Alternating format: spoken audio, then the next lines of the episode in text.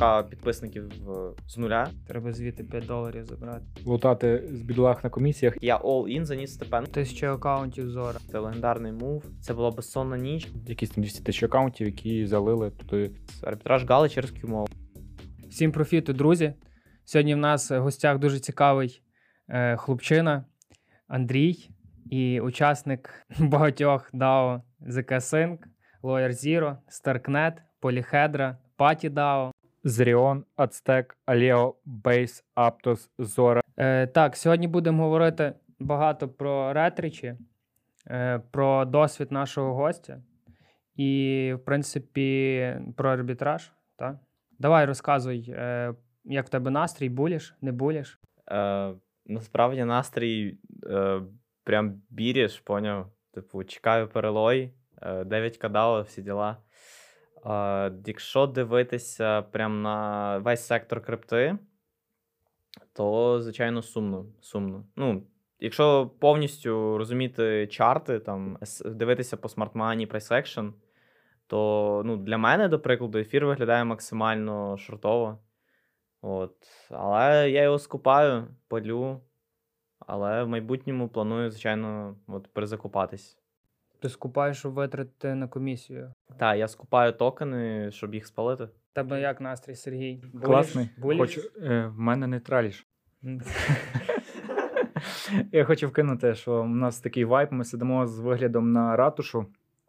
І, до речі, поки ми сидимо, то в нашого гостя що крутиться? Аптус, DAO. Ну, розкажи детальніше, це цікаво. Як ти скриптанув за 2 секунди е, цю активність? Ну, рахуй активність запустили коли зранку. Я не знаю, я встав, напевно, годину 12 чи перша, щось таке. Е, дивлюсь, заходжу в ТГ, всі шилять Аптос. Е, ну, я розумію, що враховуючи, що я пачку вже кручу з літа, то ну, треба вклинюватись. Е, шукав способи автоматизації. Спочатку знайшов на Node.js. Е, це мова програмування. Якщо я не помиляюсь, я Так, все правильно говориш. От, Node.js. От, я затестував, е, там все налаштував, туди-сюди, приватнички закинув. Ем, от, і нормально. Слухай, ти сам робив? Ні, ні, звичайно, я не А, окей. Е, давай вернемося на початок і поговоримо про те, як ти прийшов в крипту, що в тебе було до крипти, і, ну, напевно, більше про твоє цивільне життя, чим займаєшся і так далі. Давай почнемо з того, що ти розкажеш, скільки тобі років, тому що це важливо. Це важливий нюанс. Бо багато хто зараз подумає, а от де я був в цьому віці. Тож давай. Е, мені 17. Що було до крипти? Та все було. Е, Давай по черзі. Дуже цікаво, насправді. Ти перед подкастом розказував, накидував. Давай тепер для всіх. По таймлайну точно не скажу, буду просто перечисляти YouTube, е, ну, американський YouTube, е, товарка, е, веб-дизайн студія, той самий трафік, TikTok, е, Insta, Телега. По факту, ну, все, все, що типу було актуально та відкрито відносно на ті часи, от всім займався. Давай трошки по порядку. Ти так знаєш, ти за ефірний час забрав, за 10 хвилин подкаст закінчив. Вернемося давай до Ютубу. Ти сказав, це було одне з перших, чи студія дизайну була перед Ютубом. Е, воно було паралельно. Поняв. Окей, що по Ютубу? Кейс. Ти розказуєш, що ти знімав відоси про Майнкрафт? Давай Та, деталізуй, тому що ну, це кейс. геймплей. Е, відоси, кіт-контент ну, для дітей. Е, Майнкрафт спочатку знімав е, з голосом, з лицем на ру-сегмент. Е, знімав, напевне, не знаю, років з 11, якщо не раніше. Ну, там...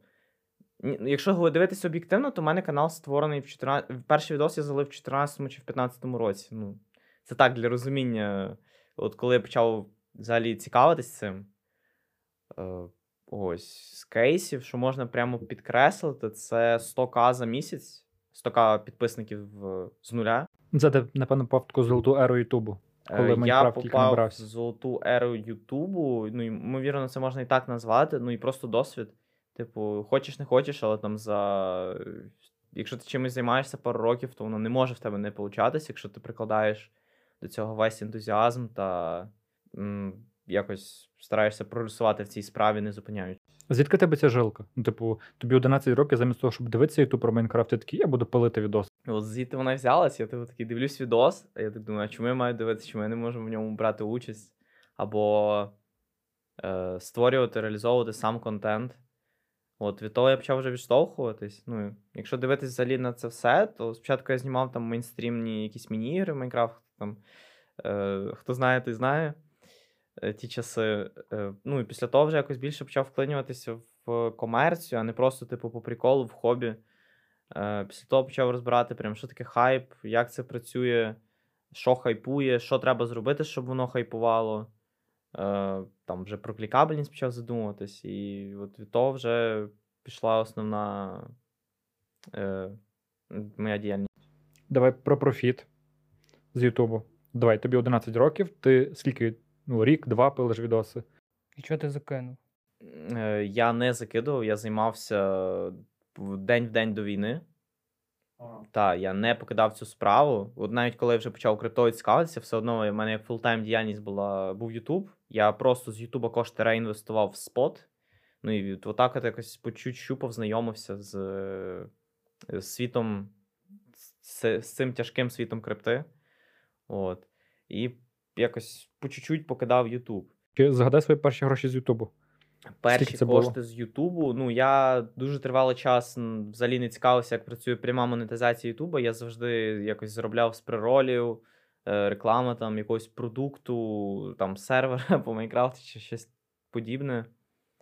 Е, ну, це було прикольно. Це було прикольно. Але, от повторюсь, спочатку я заробляв там, ну, м, тривалий якийсь там час, пару років, просто тупо з якихось інтеграцій е, ну, і з своїх продуктів, на які я переливав трафік, там дизайн-студія та сама, до прикладу. От, ну, звідти я заробляв. Ну і це вже я якось автоматизовував як повноцінний бізнес. Я набирав е, співробітників, ми реалізовували замовлення.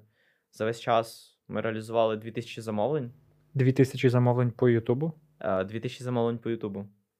Що це було зазвичай? Банери, прев'юшки? Це повна упаковка каналів, банери, прев'юшки, аватарки. Скільки це коштує, умовно? Ну, так, середній цінник. Е, середній, середній цінник, Full певне. упаковки. full упаковка. Ну, Там були різні типи. Ти міг замовити оформлення як за 5 баксів, так за 10, 20, 50. Тому тут все залежить від ти, е, типу і стилю, тому що можна реалізувати це як в 2D, так в 3D, або просто художньо з допомогою. Ну, реально потрібен був художник, який реалізує тобі і оформлення. Це, типу, ручками він там на графічному планшеті все намалює без там про- навіть там текст, до прикладу, на шапці, він буде також від руки намальований. Ну і звичайно, це буде дорожче. Я знаю, типу, ну я особисто для свого каналу замовляв там оформлення там і за сотню доларів, і ну, не враховуючи це навіть той самий Майнкрафт, але так. Окей, ти е, ведеш YouTube проект е, повноцінний, е, майже як бізнес, скажімо, ну, бізнес по факту. І в який момент ти знайомишся з криптою? Чого ти знайомишся з криптою? Хто тебе познайомив? Е, Познайомило мене життя, коли потрібно було приймати оплату від людей е, в, в USDT. Ну і ось я якось почав розбиратись. Е, Ну і взагалі, коли я почав цим цікавитись, е, це була епоха, коли в тренді були Ripple, ADA, Dogi, ну, всі оці 17 рік, напевно. мастодонти. Ні, ну, чекай, 17, 20, 20. Ну, я можу чітко сказати, що це час, коли Dogi X2 давав. У мене є скріни. От я тоді якраз Dogi ну, от залетів до цих двох іксів, умовно, за день. От, і від цього моменту я якось почав більше знайомитись із світом крипти, з спотом. Там, в BNB почав інвестувати. Е, потім вже якісь стратегії почав розглядати, там, DCA той самий, е, закупку з ходинками, якщо це там можна простіше назвати. Ось, і от від того моменту я познайомився з криптою, потім зручно було приймати оплату з YouTube послуг всяких.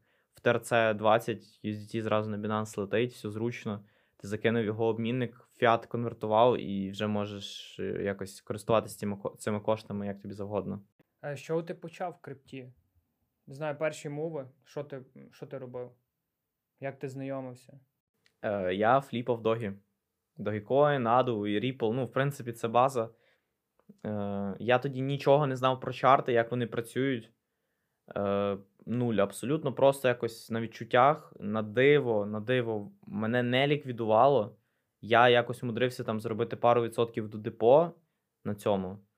Е, Ну, саме в крипті депо, не сумарно.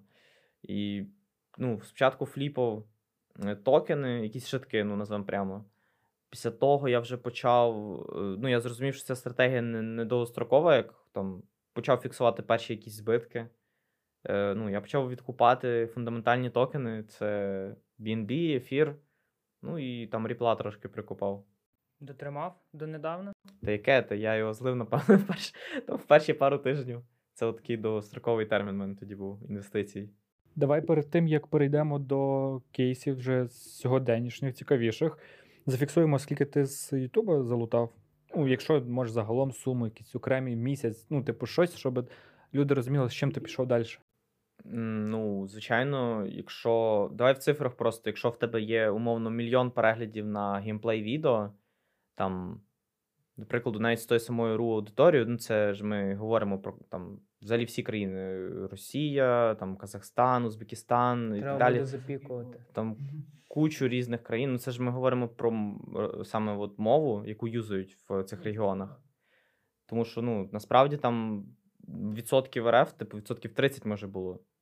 Це треба розуміти. Там реально багато хто дивиться з інакших країн. Е, Білорусь, там, Україна і так далі. І так далі.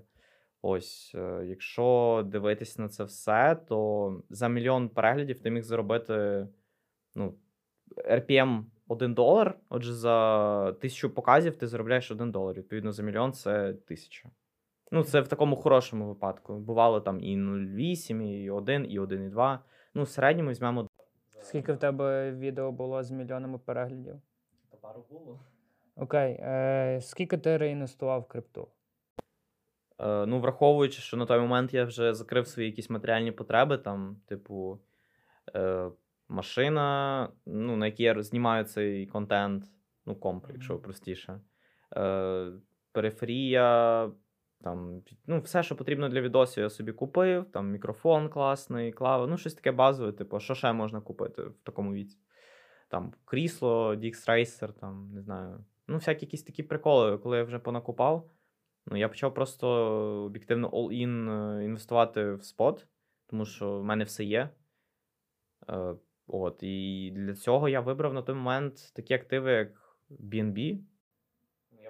За скільки ти брав, починав брати BNB? Е, ну, хіба я зараз відкрию Binance і гляну книгу ордерів.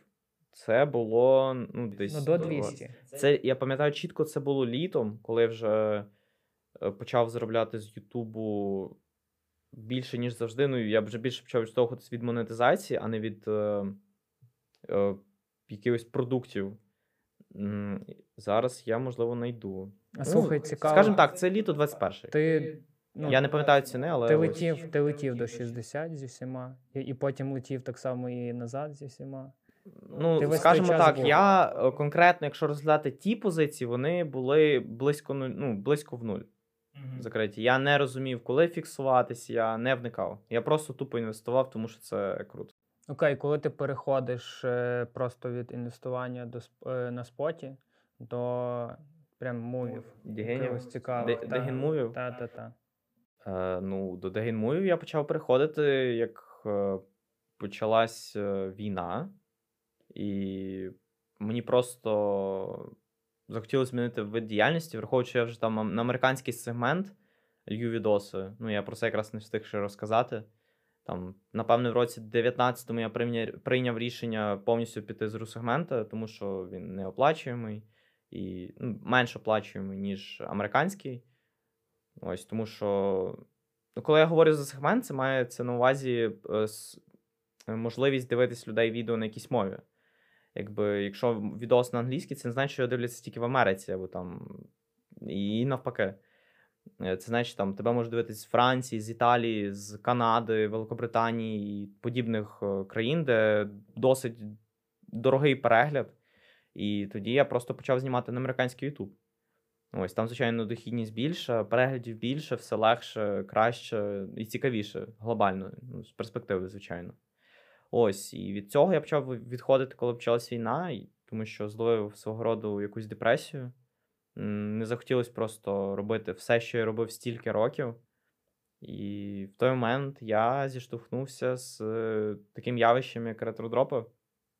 Тобто ти знайомишся, типу, з мувами цими вже після якогось першого серйозного дропу, по типу оптимізму, чи ти був раніше? Я е, був раніше, я попав ще під перший дроп оптимізму. Я тоді. Я, в мене завжди було хороше інфополе.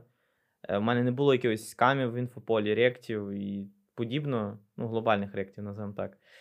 Е, а, ну, вибачаюсь, напевне, перший Дігенмув це був Степен. Ну, я просто не, щось не додався до Дігенмувів віднести. Це саме справжній Дігенмув, просто бігати і фармити токени. Ти прям бігав і мав кросовки? Так, я прям бігав Багато кожен день, кросовок пробіжечка. Ну, більше одного. Я прям бігав е, щодня, стабільно там вигулював кросовки, все як має бути. Е, там і ранери були, ну, ну різні, різні. Ось, ну, прикольно, але ну, напевне це Дігінмув, все ж таки. Це ж. Ну, типу, да, тоді воно вже в кінці попахло. Ну, от, я якраз зайшов, я взнав про це в лютому, а зайшов десь по факту весною. Іксанув е, вдвічі свою позицію, зробив реінвест. В принципі, помилка, яка мене погубила, тому що ну, якщо б я зафіксував профіт, то, то я би зафіксував профіт. А так я не зафіксував нічого об'єктивно. Тому що там зливати кроси за пару десятків доларів це така собі історія. Ось, і виходить, після того, вже як я ректанувся на STEPN і, після там новин з Китаю, я думаю, всі це знають там про BNB. Е, що сталося, коли випустили BNB кросовки, і через пару днів Китай дав заборону на цей продукт ну, на території своєї країни, держави. Я думаю, це всі знають. Ну і після цього я вже почав цікавитись, як розкручувати депо, коли ти low-bank. Тому що ютубом я вже не займаюсь. А, Що для тебе low-bank? Ну, до 1000 доларів. Тебе тоді на цей момент було 1000 доларів. ну, до тисячі доларів. Я з Ютуба в той момент е, я вже займався трішки дотичним до Ютуба, назвемо це так. Е, ось, я поїхав, закинув кошти, готівку в тезери, і я в той ж день за тезери купив OneInch на full депо. Я не розумію, з чим це було зв'язано. Ну, зараз я розумію, наскільки це degen ський move. Помутніння. ну, типу, так, саме це так. Я закинув все в OneInch, е, просто тупо токен по 2,7 купив. Ось. Е, Ну, там ж мали бути ікси, правильно? Так ж. е, Це, це ж було. Це як я з моно Очевидно. заносив, пам'ятаю. Не з кредитного часи. ліміту. Ой, ну це. Я зараз розумію, наскільки це дігенський мув.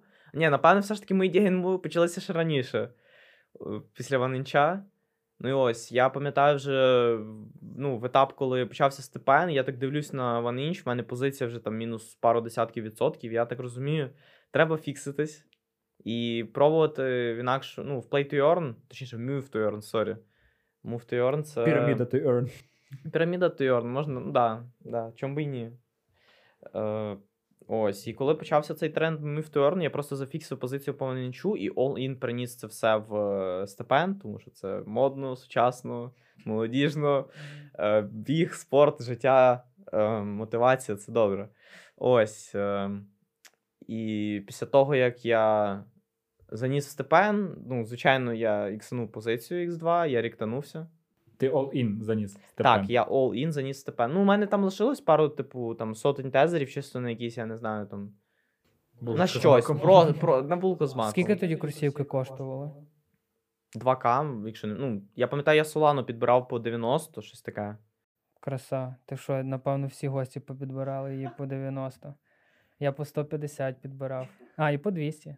Так, по 200 теж. Я думав, я, до речі, всіх брав. Нормально, я по 24 коли вже ушатався, думав, ну ще відросте, і потім по 20, Зливав по 8 недавно. по 19. В Ну, типу, листопаді. От, я пішов фактично all-in депозитом в Степен. Е, весь е, інвест, ну, я спочатку відбив X2, реінвестнув свою позицію. Е, весь е, дохід, який мені приходив з кросовків, я реінвестував в якісь інакші проекти, тому що я розумів, це не вічно. Е, якби, я догадувався, що це не вічно. Я це розумів, що в один день це все схлопнеться, тому я реінвестував максимально кошти. Пам'ятаю, в день тоді з одного кросовка виходило щось, можливо, 100 доларів, щось такого роду. Я реінвестував тоді в найкращі проекти людства: це QMOL, Тон, е, Genopets, якщо пам'ятаєте такий проект. Е, да, Генопет це Pokemon Go, щось типу такого Ну, на вони ще досі, походу, в мене до не залаунчилися. Keep Building. Е, ця, ця фраза лякає. Builders. Builders. Ну, справжні білдери, тут нічого не скажеш.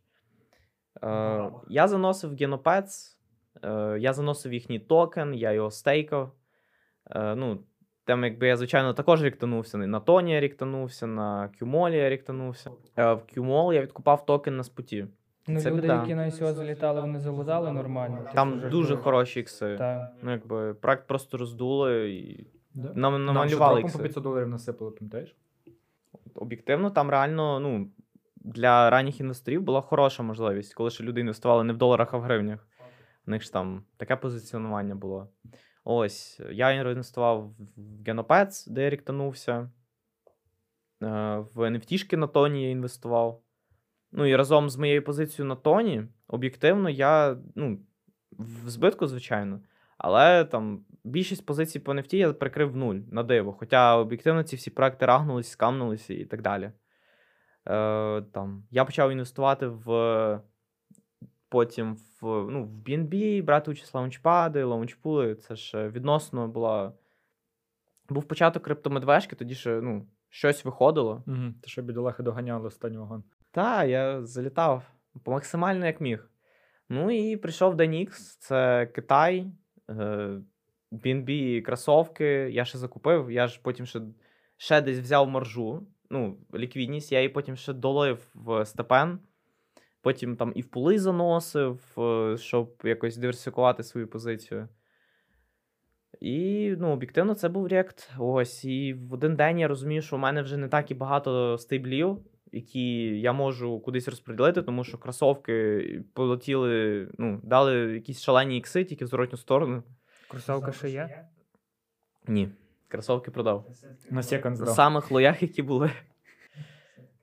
Злив, злив, ні. Not Diamond Hands. Тому е, я б все полив стакан. Я, тут була повна зневіра в екосистему Solana. Ну, якби і зараз є, думаю, це, це не новинка. Ну і від того моменту я почав знайомитися з ретриками, враховуючи, що я вже low bank, і треба якось іксувати депошку. Це цікаво, тому що ми думали, що ти починав після Ютубу з більш-менш е, таким адекватним банком, що тобі дозволяло там різні мови в арбітражі так само робити. Але тут добре, що ти все прояснив. Окей, тоді давай перейдемо до першого успішного кейсу на е, дропі. Перший успішний кейс це оптимізм.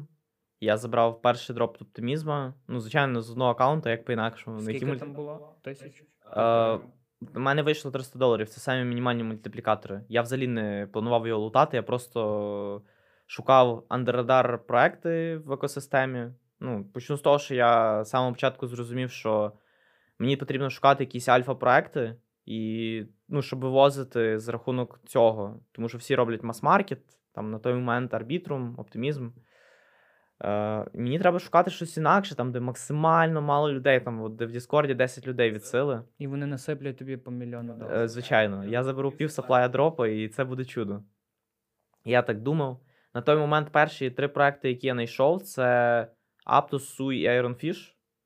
Е, забрав дроп від всіх трьох проєктів. Е, ну, там Iron Fish трошки забрав, забрав дроп, але є одне но, як говориться. Ну, але сервер майже відбило, називаємо так. Слухай, а скільки часу проходить е, після твого ректу на кросовках до першого дропу? Скільки часу ти робив, робив, і в тебе нічого ну, ніде не падало, не капало і так далі? Об'єктивно, я завжди був в цій історії ретродропів, я завжди забирав якісь дропи. Ну, ось ріктанувся на кросовках. Тут з'явився, тут вийшов дроп оптимізму. Зразу ж? Ну, через місяць. Ну, формально через десь там до трьох місяців, так. Ну, це дроп. Це літо. Це літо, я нагадую. За три місяці. Це дуже швидко. Як для реабілітації депошки, це дуже швидко. І від того моменту я просто почав бити в цю точку. Я зрозумів, що ну, треба рухатися в сфері ретро. І я почав робити Aptos, е, Суй, там Archway, різні проекти от такого характеру. Окей, е, я бачив, в тебе канал починається з того, як ти знімаєш відеоповідомлення, що тобі насипало 1200, здається, баксів на Аптосі. Як ти дуже просто їх залутав, чи ти теж шукав андеррадар проекти? Е, Я забрав взагалі no brain. Я просто побачив. Ну, я про цей проект давно знав, я засерчив, я бачив, хто в нього заніс, яку суму. Типу, я його там став разом з Суй, ну якби це очевидно, там одна тіма об'єктивно. Е, З Microsoft чи там звідки. Ну, з е, Кремниєвої долини, якщо простіше, узагальнити. Е, я та легко, там ж знову ж один аккаунт. Тоді ж не було цих мультакаунтів в настільки в масі. Типу, звичайно, люди мультили, люди і OneInch мультили, і. Просто момент в тому, що це не було настільки загальнодоступно, як от позиція, типу, треба мультити. Ось це був мій перший, ну, скажімо так, великий дроп, ну, тому що на оптимізмі я забрав там, умовно, 300 чимось доларів, а тут вже Aptos 1500, вже можна якось муватись, це вже, типу, не прям мало-мало. Там можна вже якось диверсифікуватися, різні проекти закинути. І від того моменту вже почалась е, ну, от, історія, яка тягнеться до сьогодні. От до сьогодні я переб'ю, такий невеликий автоп вкину. Ми познайомилися з Андрієм на мітапі даблтопу, і щоб слухачі розуміли, як це було, ми стоїмо там, спілкуємося, знайомимося з кимось і бачимо, що десь, коли вже всі розігрілися, посередині залу стоїть чувачок, якого буквально не видно, а довкола нього толпа, ну, людей 20. І всі стоять, щось слухають. І чувак каже: от я, як сьогодні пам'ятаю цю фразу, чуваки, зараз буде альфа-інфа. Патідаун. PartyDAO. І він починає прямо розчехляти, от, чуваки, дивіться, PartyDAO на себе, бо тому що і показує своє, е, свій ресерч з Notion, з таблиці. І я дивлюся, а там купа проєктів, і він це прям так гарно поскладав, хто інвестора, коли занесли, скільки занесли, нотатки. І я дивлюсь на це, думаю, вау, тут є якась система, і тут щось є цікаве. Ну, тоді приєдналися вже, послухали Альфа-інфу, з якою ми може поділимося сьогодні.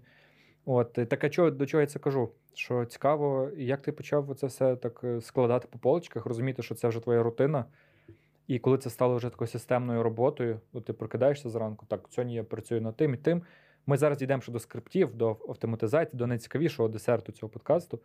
Але давай тоді, напевно, про те, як це стало твоєю рутиною і таким бізнесом по факту. Е, ну, це стало рутиною якби після Аптоса, коли я зрозумів, що або я систематизація, або вона мене. І ну, від того моменту я почав структурувати якусь інформацію, робити ресерчі. Ну, після Аптоса, звичайно, я заресерчив е, всі проекти, які там вийшли, умовно, там ще до літа. Арбітрум. Ну, якраз тоді літом до ще Аптоса вийшла Одіссея. Я відтоді почав робити арбітрум. Отже, ну, я по факту залутав всі метрики в арбітрумі. Е, Там 6 місяців. Там ще була з 9, ну але не дожав. Давай про ресерч, як ти його робиш? Е, Research, е, добре, все дуже просто. От є проект, до прикладу, який я знайшов там на просторі інтернету. Web 2, Web 3 без різниці. Там, ну, в Телеграмі навіть те саме. Е, я, ну, там, давайте простіше. Я заходжу в Twitter, я заходжу до якогось інфлюенсера, там Стані Кулечов, до прикладу. Це фаундер е, Aave або Lens. І в мене є Twitter feed, я бачу рекомендовані сторінки, там бачу інакших інфлюенсерів. Я заходжу до кожного в підписки, хто на що, хто за чим слідкує, на що підписаний. Ну і бачу там якісь цікаві проекти, до прикладу. Бачу, е, там проект називається, умовно, Syndicate. О, прикольно звучить. Е, там зайду на сторінку, гляну. Там такий сайт, ага, окей. Я собі це записав. Е, там, зразу, зразу, одразу шукаю ідею цього проекту, що він собою позиціонує, що він може надати е, людству, е, ну, яку ідею він продає. Після того я дивлюсь, хто в цю ідею проінвестував, які фонди, яка сума, скільки занесли, в який, там, в який цей період часу, тому що якщо занесло, умовно, там, період медвежки або кінець бички, навіть так, цю алокацію могли вже давним-давно перепродати фліперським фондам, і ця позиція вже нікому не цікава, ніхто її не буде відстоювати і захищати з інвесторів. Там, навіть якщо ми бачимо картинку, що там занесла 16Z, це не означає, що 16Z сидить там до сих пір. Це дуже важливо розуміти, тому що коли люди бачать в умовній Celestia е, Binance Labs і там 50 мільйонів фандрайз, де лідом є ну, Binance, це не означає, що якщо він там заніс е, рік чи два тому, я вже не пам'ятаю, що він до сих пір бекає цей проект. Він міг продати цю алоку давним-давно і просто йти далі. Якби так працюють фонди, це нормально, це нормальна практика. А це десь прописано? Чи ну, це здогадки просто? В плані, в плані, от, типу, чи можна дізнатися, чи там умовний Binance Lab продав е, Алоку? Хіба ти є в закритих чатах, де фондів, якби це не чати в Телеграмі, це в них свої платформи, свої способи комунікації. Е, ну, скоріш за все, для тебе це недоступно. Ну, для мене також. Але потрібно розуміти, що коли проект, е, в проект інвестять умовні Андерсон Хоровіц, або там, я не знаю, Coinbase, про це якби пишуть. Але якщо вони вийдуть з цього проекту, через утєску про це ніхто не напише. Це, ти це не знаєш просто так. Це потрібно дивитися вже на якісь, е, мати якісь абстрактні навички, наробки, і щоб розуміти, наскільки цей проект до сих пір цікавий інституціоналам та венчурам. Давай тоді про кейси закриємо це питання, але я поставлю його таким специфічним чином. Е, дивися, давай свої кейси ти продемонструєш, е, давши відповідь на питання: а чи треба взагалі крутити ретродроп? Е, Я 10 з 10 разів стріляв і 10 разів попав. Тому, напевне, так. Окей, інше питання: чи не пізно крутити ретродропи? Тому що в нас е, була суперечка, здається, коли тиждень тому ми зустрічалися, говорили багато говорили про ретродропи. І твоєю місією було переконати нас Остапом про те, що та, тут є резон ще заходити, є сенс цим займатися. Це йшло важко тобі. Ти 5 годин, напевно, потратив на це. Але скажи, давай якось вкинь декілька тез, чому це треба робити для таких е, людей, які кажуть, що ні, це не ок, це дорого, це тяжко, це довго і, напевно, вже пізно. То давай тими аргументами, які, якими ти нас переконував. А де легко? Це перше. По-друге, е, тут є систематика і ну, якась математика, ну, як не поспориш. Тому тут можна приблизно на щось прикидати і орієнтуватись. Це не пальцем в небо. Е, Банальніший приклад. Є проект Patidao, ми за нього ще сьогодні поговоримо, напевне. Е, В проект проінвестовано 16,4 мільйона, звідси в нас витікає капа 16, ну, 164 мільйони в найгіршому випадку. Або, якщо простіше, в, в PDF-файлику для інвесторів прописано 200 мільйонів. Від 200 мільйонів відстібаємо найменший дроп 10%, тому що проект ну, працює з NFT. NFT це ком'юніті. Отже, ну, зазвичай в таких проектах більше, ніж 10. Ну і знову ж, ми дивимося на PDF-файлик для інвесторів, який, чи, на жаль, чи на раді став публічним. Е, так, це офіційна інформація, де прописано 56% під е, дистриб'юцію для там, ком'юніті. Ось, де також вказано про якийсь дивний такий спосіб дистриб'юції, як retroactive, retroactive distribution. Ось, отже, звідси випливає, що там прописано 56, добре, роздадуть 10. Отже, рахуємо, що роздають там 16 16,4 мільйони.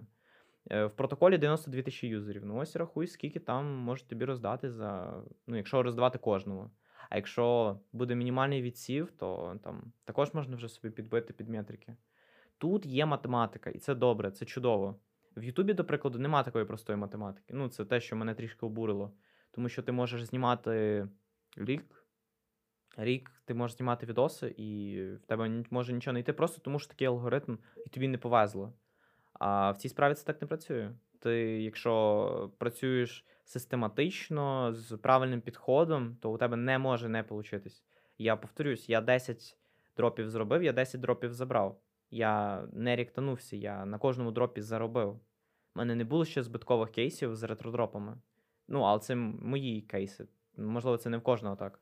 Окей, давай тоді закриємо питання, чи не пізно і чи не надто багато людей. Типу, мене вже мені особисто це питання закрито, але хочу, щоб слухачі, які кажуть, що ні, це пізно. Нам ідеально, звичайно, щоб вони цього не робили, але ну, так як ми закриваємо цю тему, то чи не пізно і чи не багато людей? Е, ні, абсолютно не пізно. В, в ретро-дропах, якщо дивитись на самі, ну, самі зашилені проекти, візьмемо там Layer Zero з Sync, е, в ЗК 5 мільйонів юзерів, які вже не ростуть, там просто фаза стагнації. Е, Добре, подивимося там на більший мас-маркет, про який в нас особисто в наших регіонах говорять більше, тому що ZK він більше ну, е, на Азії е, популярний. Візьмемо там наші регіони. Е, Layer Zero 3 мільйони користувачів. Чи це багато? Давай так, для порівняння, в арбітрумі було 2 мільйони 500, 2 мільйони 700 тисяч гаманців, але є одне но. Е, Там було багато біржових адресів, адрес. Тому об'єктивно там юзерів підроб мільйон п'ятсот, якщо я не помиляюсь, десь ось цей діапазон.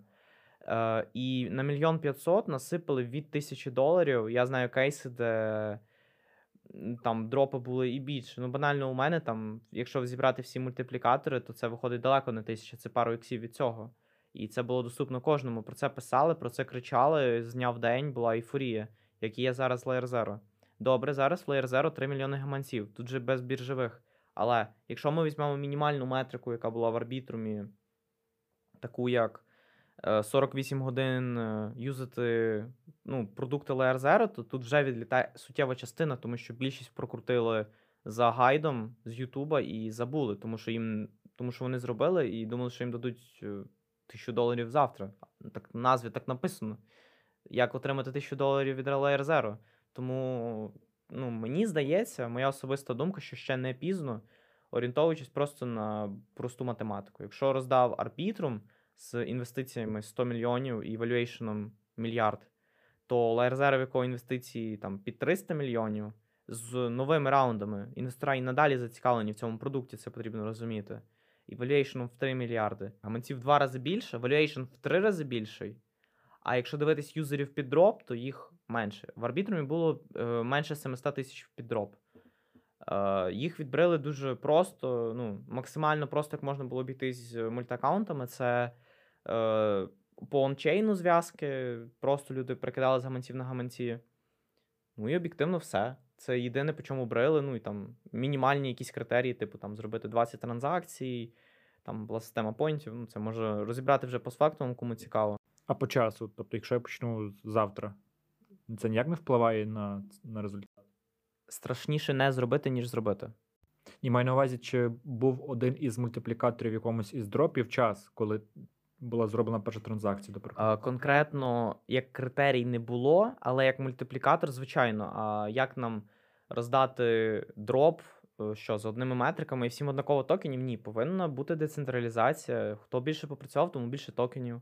До прикладу, якщо я там роблю вже Layer Zero 6 місяців, то я отримую більше токенів, ніж ти, який буде робити там 2 чи 3.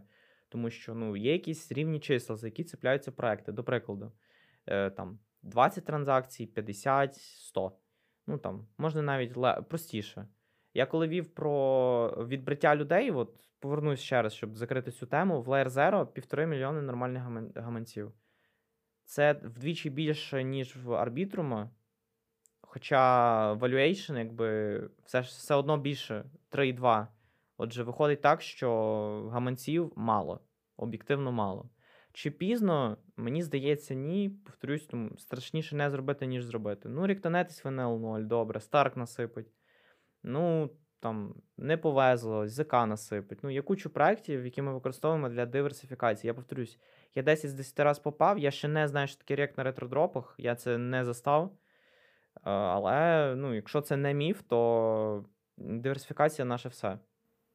Окей, е, ти кажеш, що ти 10 разів попав. Можна тепер пройтися по тих 10 раз. Ми вже декілька перших знаємо. Я утрую, звичайно, там я просто рівне число сказав, але якщо на пальцях перечислювати, це там Optimism, Aptos, е, Space ID, Arbitrum, SUI, Maverick, е, CyberConnect. Ну і Blur, так, звичайно, амбасадор Blur. Так, окей, по Space ID. Розкажи детальніше, тому що ти залутав, а я вийшов ледь в ноль. Сумно. Дуже сумно. Е, Та насправді все дуже просто. Ну, ТГЄшка була за день до арбітру, максимально чудовий був подарунок е, за день до дропу. Е, Просто потрібно було. ну, Там ж 10 іксів на будь-який сайт, ти просто мав купити домен. Ну, як я особисто зробив своїми мультами. Я купив. BST домен ну, на BNB. Я купив домен на Арбітрумі, ArbID. Е, Я поклеймив оатики на Galax і по факту отримав за це там 10 іксів на свої вкладення. Що досить непогано, як для Тір 2 проекту, в який занесли 10 мільйонів. Угу. Е, Можливо, ще якийсь кейс цікавий з ретром розкажеш. Ну, звичайно, кейсів є багато. Е, кейсів є багато. Ну там Maverick ти міг заклеймити OATIC, і тобі за OATIC сипали до 100 доларів, а клейм коштує пару центів. Це потрібно розуміти. Це не ERC. Ну і ти вже тоді почав мультити. чи Так, що? я тоді почав мультити. І скільки ти за- замультив? аккаунт? Ну, мене ця кількість влаштувала. Назвемо це так. Ну, я не бачу змісту розглядати все під вертикалю, скільки акаунтів або яка сума вкладена. Тут все працює суто на відсотках. Який відсоток від депошки ти вклав в якусь активність? Ну, і з Мавериком знову ж це не працює. Враховуючи це копічна активність, я навіть на це не е, відкладав якийсь відсоток від депо. Ось, там, до прикладу. Я можу зараз сказати, як я приблизно дистриб'юцію в проекти роблю в відсотках. Ну, але це ніяк не зв'язане, типу, це не можна корелювати з сумою, тому що ми відштовхуємось не від рівних чисел акаунтів, не від суми, яку ми вкладаємо, а конкретно від відсотків. Давай. Добре, простіше. Е, якщо ми говоримо про нові вже проекти, як Давай активні, ті, які ще не насипали, які ти. які не насипали, це я спочатку перечислю, а далі буду говорити відсотки. Е, з якийсь синк, Layer Zero, Starknet, ну, Свята Трійця, я думаю, це база. Е, всі про них чули. Е, з менш зашилених PatiDAO, Zerion, Polyhedra, е, Base зараз ще буду відпрацьовувати. Скажи, що, що ти по Зеріону робиш, мені цікаво. І що ти думаєш, що він має насипати? Що були е, якісь прецеденти, що гаманці насипав? гаманець, правильно? Це Гаманець гаманець. скрінер, типу, що я можу бачити. Так, Бо я ним користуюся, бо я слідкую за гаманцями просто. А що треба зробити, щоб отримати дроп? Ну, перший аргумент це те, що фаундер, е, в нього інтерв'юшка з Incrypted, е, в Києві вони її ще знімали. Зараз ця команда релокейтнула Сан-Франциско. До речі, цікавий факт: всі топові венчур-фонди з Сан-Франциско. Це так до слова. Е, ось, хто їх там міг би проконсалт, проконсалтити, я не знаю. Ну, в них сидить в інтерв'ю Зелао. Е, мені цього достатньо. В інтерв'ю це компанія, яка надає послуги топовим маркетмейкерам. Ось, і А що ти робиш в цьому Заріоні? та все просто активності, офіційні активності. А які офіційні Вони офіційні прям? Так, звичайно. Zerion DNA це їхня NFT, яка змінює е, вигляд в залежності від е, типу вашого гаманця. Там є якісь критерії, типу, м, скільки мереж задіяно там, для свопів е, через їхній гаманець, скільки холд, днів, хо- тижнів холдиться ця DNA. Е, там ну, багато якихось таких критеріїв, щоб е, унікалізувати твій гаманець та розбити на тіри там, в різних активностях. Ось я мінчу Zerion DNA в ефірі, і також набиваю свопами в бейзі, там, в Гнозисі транзакції, паралельно лутаючи дропбейза. Найцікавіше, що всі мають розуміти, людина це робить не роками. І це ізюминка цього подкасту буде, тому що е, ми будемо говорити зараз про скрипти, про автоматизацію і про мультиаккінг е, advanced level. Це вже не воркери, які сидять і яким ти платиш на хліб з маслом. Це вже Ну це вже система. це система, це бізнес. Тому давай. Як ти до цього дійшов? Що стало тим першим кроком, що ти такий, так, мені треба це автоматизувати? Чи це бажання декілька борщів мати, чи це що було мотивом? Е, такі правила. Такі правила цієї гри. Ти або йдеш нога в ногу, або відстаєш. В один момент прийшла епоха автоматизації. Вона прийшла насправді раніше, ніж арбітром, ну але я її конкретно помітив після арбітрума. Прям щоб використовувати. Я бачив там скрипти для набивання е, свопами токенів, щоб отримати ролі в Діскорді, але я якось не звернув уваги, якби для чого мені ця роль в Діскорді. Але якщо б ви скористалися цим скриптом, ви б залутали мінімальний дроп арбітрума, а це витрати на гаманець в пару доларів до 4. І ви могли з допомогою 4 доларів забрати дроп 675 токенів. І це дуже хороший результат.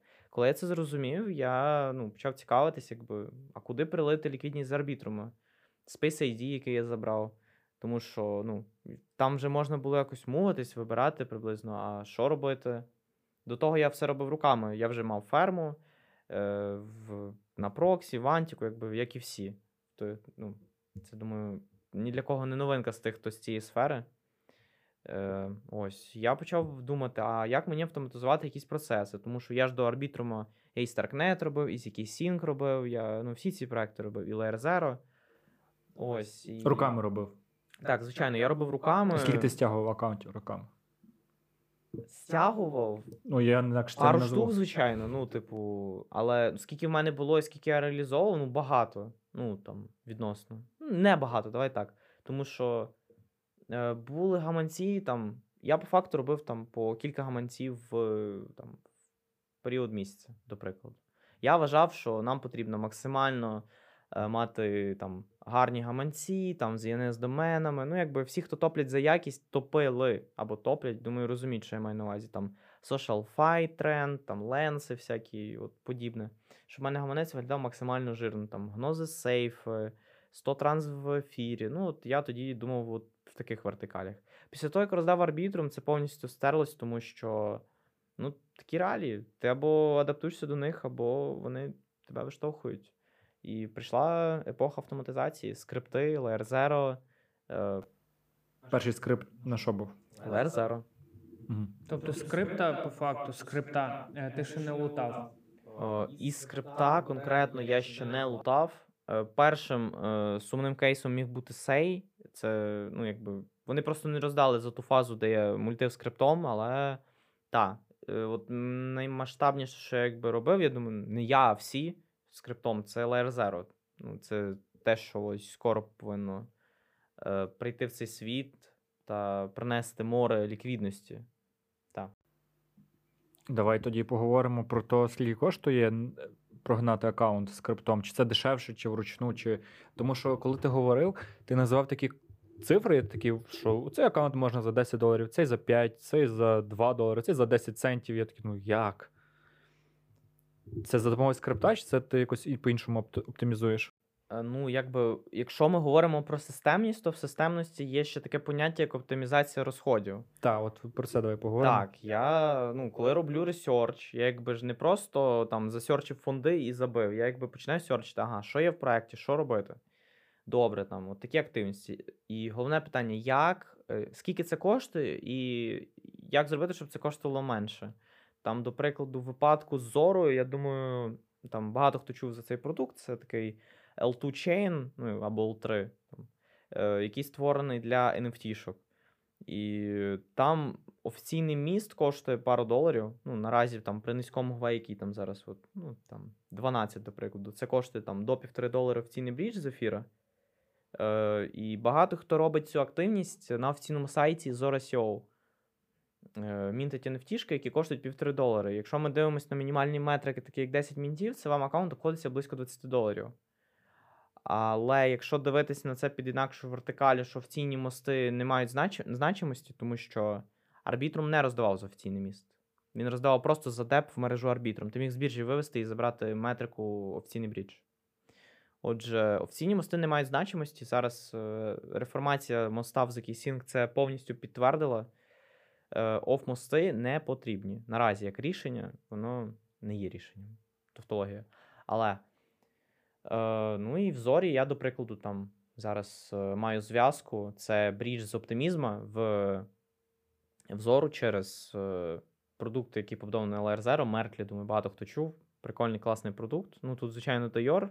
Це маловідомий продукт без фандрайза. Тут я не можу вам радити, але я роблю через нього. З оптимізму в зору виходить комісія 20 центів. Отже, ми вже компенсуємо ці 1,5 там 1, навіть 80 центів там при 8 гвей чи при 6. Е, Ми вже сходимося в 20 центів. Добре, ще 20 центів комісія вивід з біржі, але це все одно навіть при е, 8 гвей і 80 центів комісії це виходить вдвічі дешевше з оптимізма. Е, ну і мінтити також можна не на офіційному сайті, а на Мінфані, тому що ну, не може бути метрики такої, як мінтити тільки на офіційному сайті. А для чого тоді реалізована мережа? По факту, так, блокчейн ж не бачить, який сайт зроблений, він бачить тільки транзакцію. Так, просто якщо ми мітимо через офіційний сайт, ми ще платимо комісію конкретно самому е, сайту Zora.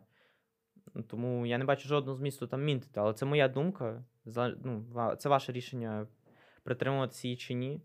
Ось, ну і якщо ми мінтимо на Мінфані, то наша ціна аккаунта вже наша ціна мінта не 1,6, а 6 центів. А я вчора мінтив, це було 3 центи при низькому. І от від цього відштовхуйтесь, скільки вам вийде аккаунт, і який бюджет ви готові реалізувати в цій справі. Математика крута. Так, мені подобається твій підхід насправді, тому що це серйозний підхід, коли ти перше ніж почати масштабно це робити, ти ну, шукаєш зв'язку як справжній арбітражник, про що я думаю, можна далі поговорити. Чудовий перехід. Так, ти що, на журналістиці навчили. Е, слухай, окей, ти так само займаєшся арбітражом. У тебе було декілька цікавих кейсів. Не так багато, як на ретро, або може більше. Е, ну, розкажеш про арбітраж загалом. Е, це що це для тебе? Це просто разова можливість, чи ти їх прям шукаєш ці можливості, там, умовно, в день годину тратиш на ресерч і так далі. Е, Добре, ну я б назвав арбітраж не зовсім як свою діяльність, як хобі більше. Там, якщо буде Gala V3, то я, звичайно, ну, займусь, витрачу на це ніч, це якби не проблема. Ось, е, системності в арбітражах наразі у мене немає. Е, Якщо я побачу якусь круту можливість, я нею скористаюсь, звичайно, типу, як там Гала 1, Гала 2. Ось. В мене був кейс арбітраж Гали. Перший арбітраж, думаю, всі за нього чули. Це легендарний мув. Це була безсонна ніч, коли токен депегнувся. Його можна було арбітражити через хобі. Е, я цю можливість хобі проспав через те, що мені верифікація не проходила. Я чекав вирив, тому що я цією біржею ніколи не користувався, вона мені не потрібна і до сих пір. Ну, але там для арбітража чудова можливість хобі. Ну, HTX її зараз переназвали, чудова назва. Там, думаю, скоро не стане її. Ну, добре, то таке. То вже не в нашій компетенції, як говориться. Треба звідти 5 доларів забрати. Е, Мені не вдалося тоді арбітражнити через хобі по тій причині, що у мене не було варифа. Ось, і я думав, мені просто там локнуть е, деп з Декса і все. Ось, я вже купив токени на панкейку, там вже був депех, все окей. Ну, відносно окей для проекту. Е, Я купив токен і думаю, ага, так, де його арбітраж? Тут я беру свої навички з ну, по ресерчу і починаю передивлятися біржі. Ага, там MEXC закрито, е, Binance закрито. Ну і типу всі tier 1, tier 2 біржі закрито. І тут я починаю рухатись в сторону tier 3. Я починаю дивитися якісь біржі вже мало ліквідні, які є просто на CoinMarketCap. І в один момент до мого, до моєї світлої голови доходить така думка, як QMall.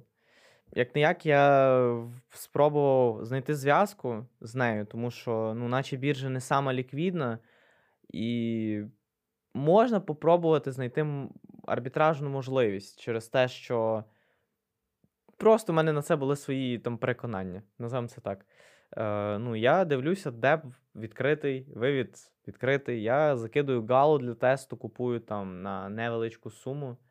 Закидую, е, вона приходить, все нормально, там йде 4 хвилини. Я дивлюсь просто на чарт Гали, бачу, що вона, ну, типу, їй краще не стає. Розумію, що в мене є ще якийсь зазор по часу. Я перший, де мені доходить, я його зразу лью в стакан, е, в тезери, тезери виводжу і просто повторяю цей круг. Мені вдалося зробити два круга, один був маленький, другий трішки більший, називаємо це так. Ну і ось, в мене був такий кейс: арбітраж Гали через QMOL. Екстремальненько, скажімо так. Ну і звичайно, після е, я ще хочу уточнити, мені е, після цього заблокували аккаунт QMOL і до сих пір не розблокували. Образилися, тупо образилися. Та, вони мені приписали якусь причину, там щось зі скамом зв'язане.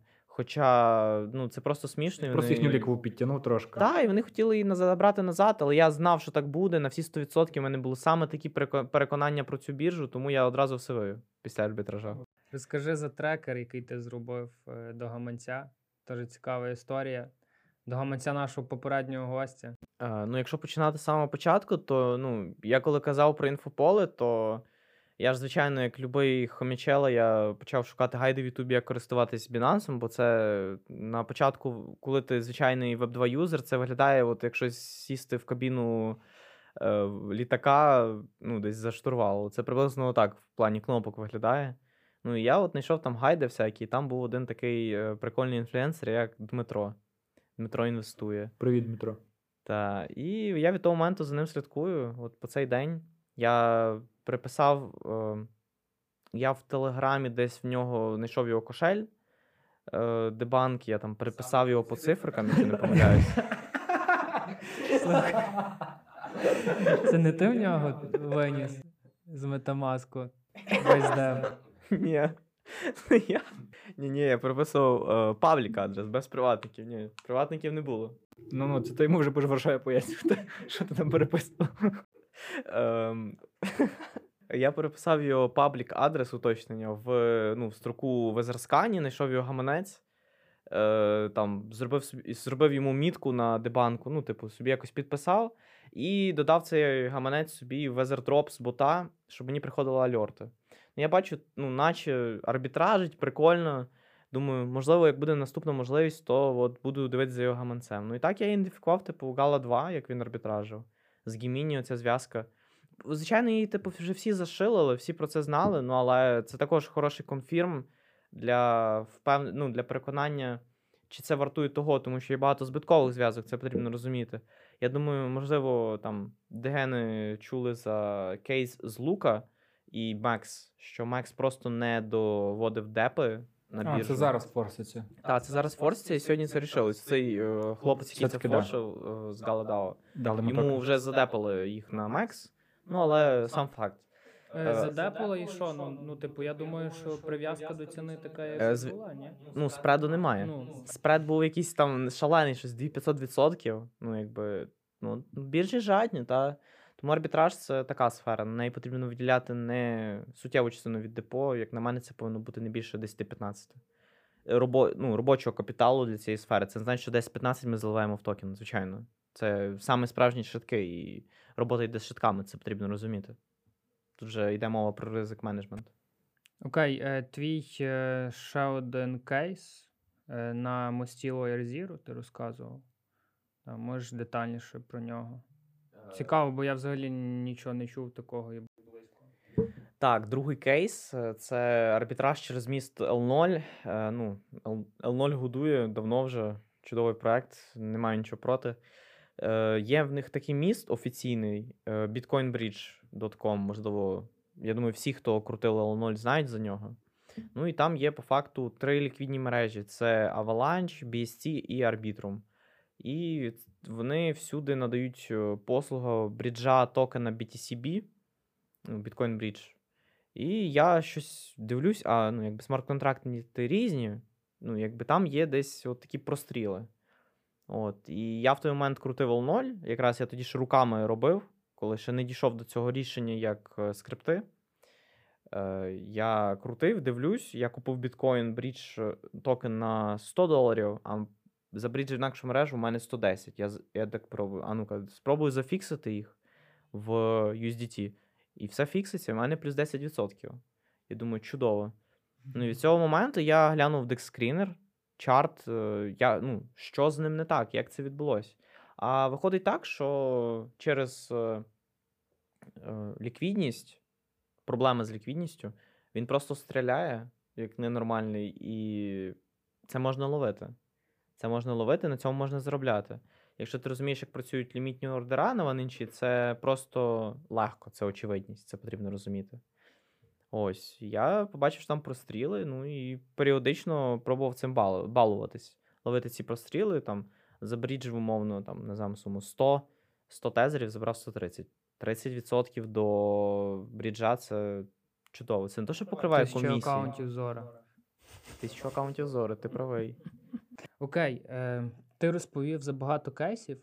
Мене цікавить співвідношення успіху і втраченого часу. Е, ти казав, що ти там попав 10 з 10, але як я бачив в твоєму каналі, ти багато інших проєктів публікував. Я не знаю, чи ти всі робив, чи не робив. От наскільки взагалі в тебе ну, це співвідношення, воно тобі підходить, не підходить? Скільки часу йде на це все? Скільки часу йде, щоб автоматизувати і так далі?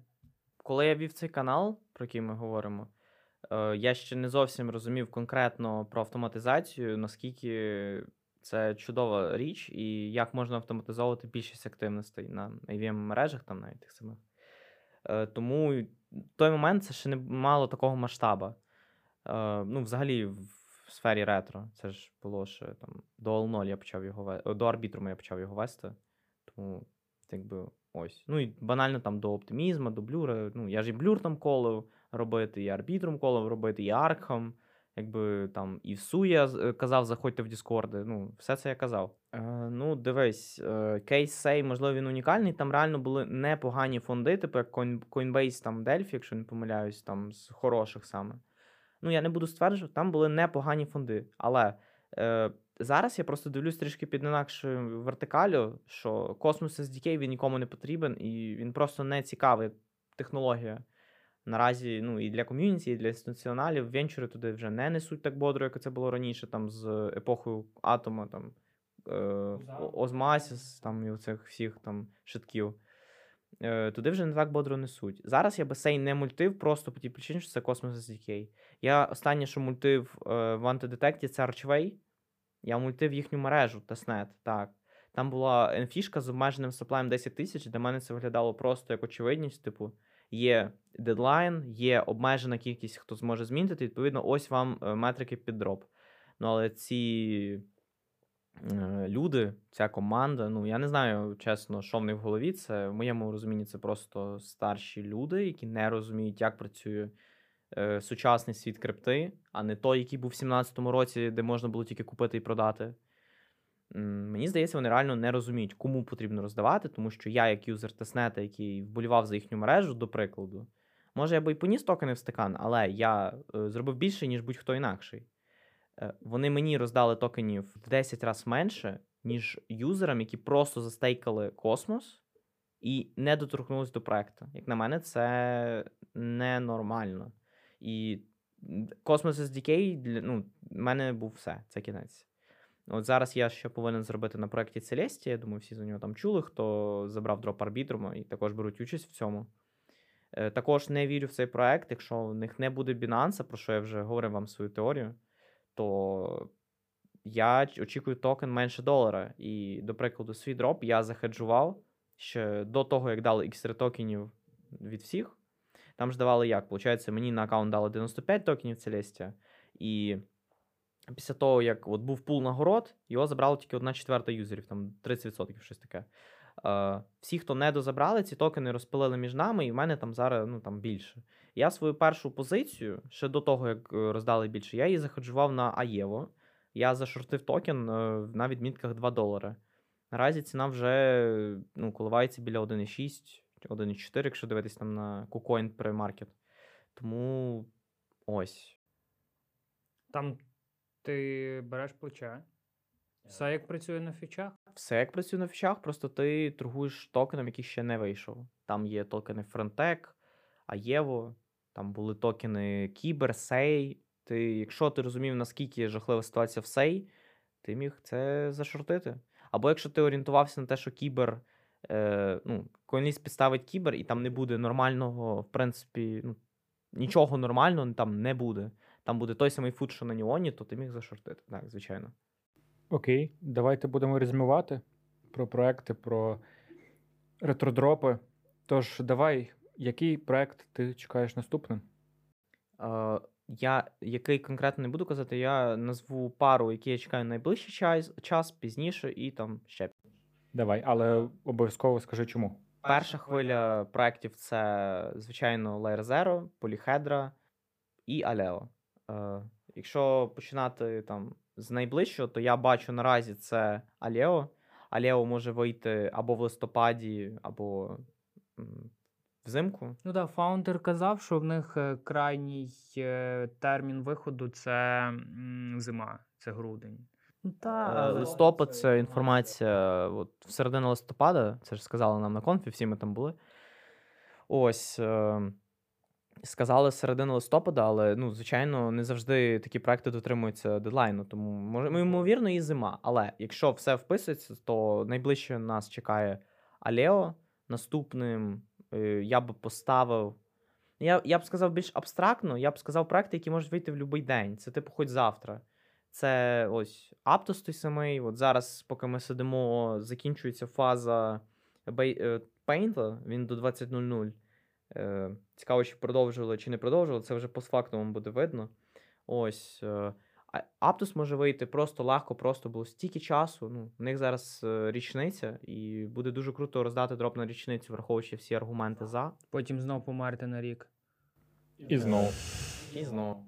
Лутати з бідлах на комісіях і знову роздавати ті самі комісії. Цікаво. Це, це крипта, такі правила гри, ми їх притримуємося, бо йдемо проти них і получаємо по лицю. Е, ну, наступне це поліхедра. В принципі, моя відпрацьовка в цьому проєкті вже закінчилась, там залутав поінти. Е, вони можуть зробити дистриб'юцію як до дропу 0, так і після. Це вже їхній вибір, і як вони поступлять, це залежить суто від того, що в них в голові. Це не аналізується. Ну, але моя відпрацьовка закінчена, дроп анонснутий, критерії анонснуті, я попадаю, все чудово. Е, наступне це L0, як таки, він може вийти в будь-який момент. Я вірю, що він вийде. е, Є два варіанти подій. Або він вийде до дропу до компанії на Galaxy, або після компанії на Galaxy. Е, ну, Galaxy він ж робиться для чого? Для стимуляції екосистеми, е, стимуляції юзерів робити щось в проєкті. Якщо L0 вийде до запуску на Galaxy, значить вони хочуть там другу фазу там, і будуть ще токени під ком'юніті. Це також очевидність, це вже давно багато хто просік. Там другі дропи в Блюра, в Space ID, в Aptos, ну це якби в Аркхама, це очевидність. Коли компанія? Е, немає інформації, є просто інформація, що вона буде. Є офіційна сторінка на Galaxy, де підкріплений Twitter. І це вказано те, що це офіційно, тому що Twitter можна підкріпити тільки маючи до нього доступ. Ось, е, отже, ще раз: Aleo, Polyhedra, L0, Aptos. Е, я б сюди ще додав PatyDAO.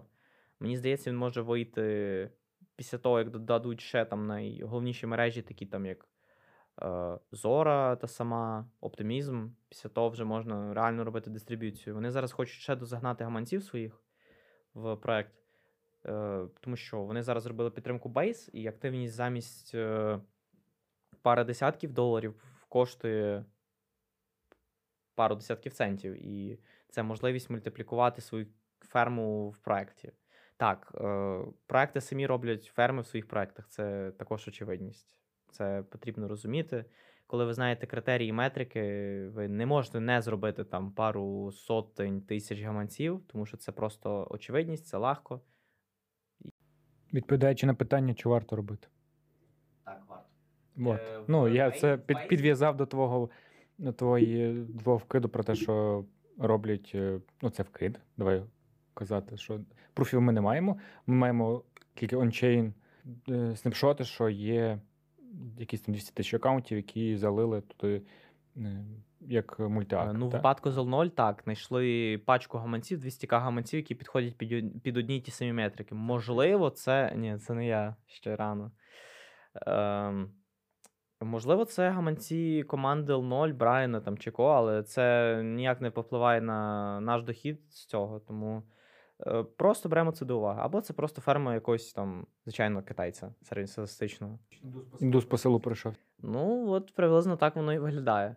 Було б круто закінчити ранньою альфою, такою якимось е, раннім гемчиком, гемами, якими ти можеш поділитись.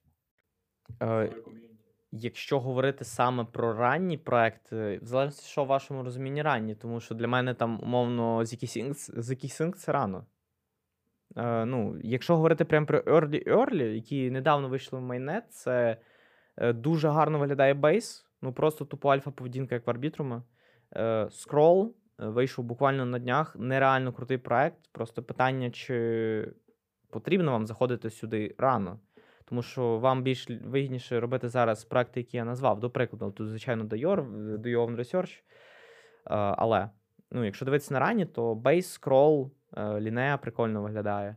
Е, Всіх є якісь натяки на токен. До прикладу, в Base запише в Твіттері, що в них нема планів на Network токен, але про governance ні слова, якби також натяк зрозумілий. Е, Scroll, там, наче ЗПшка йде людям в токенах. Е, Ну, там фікс і токени. Ну, але це також не підтверджена інфа.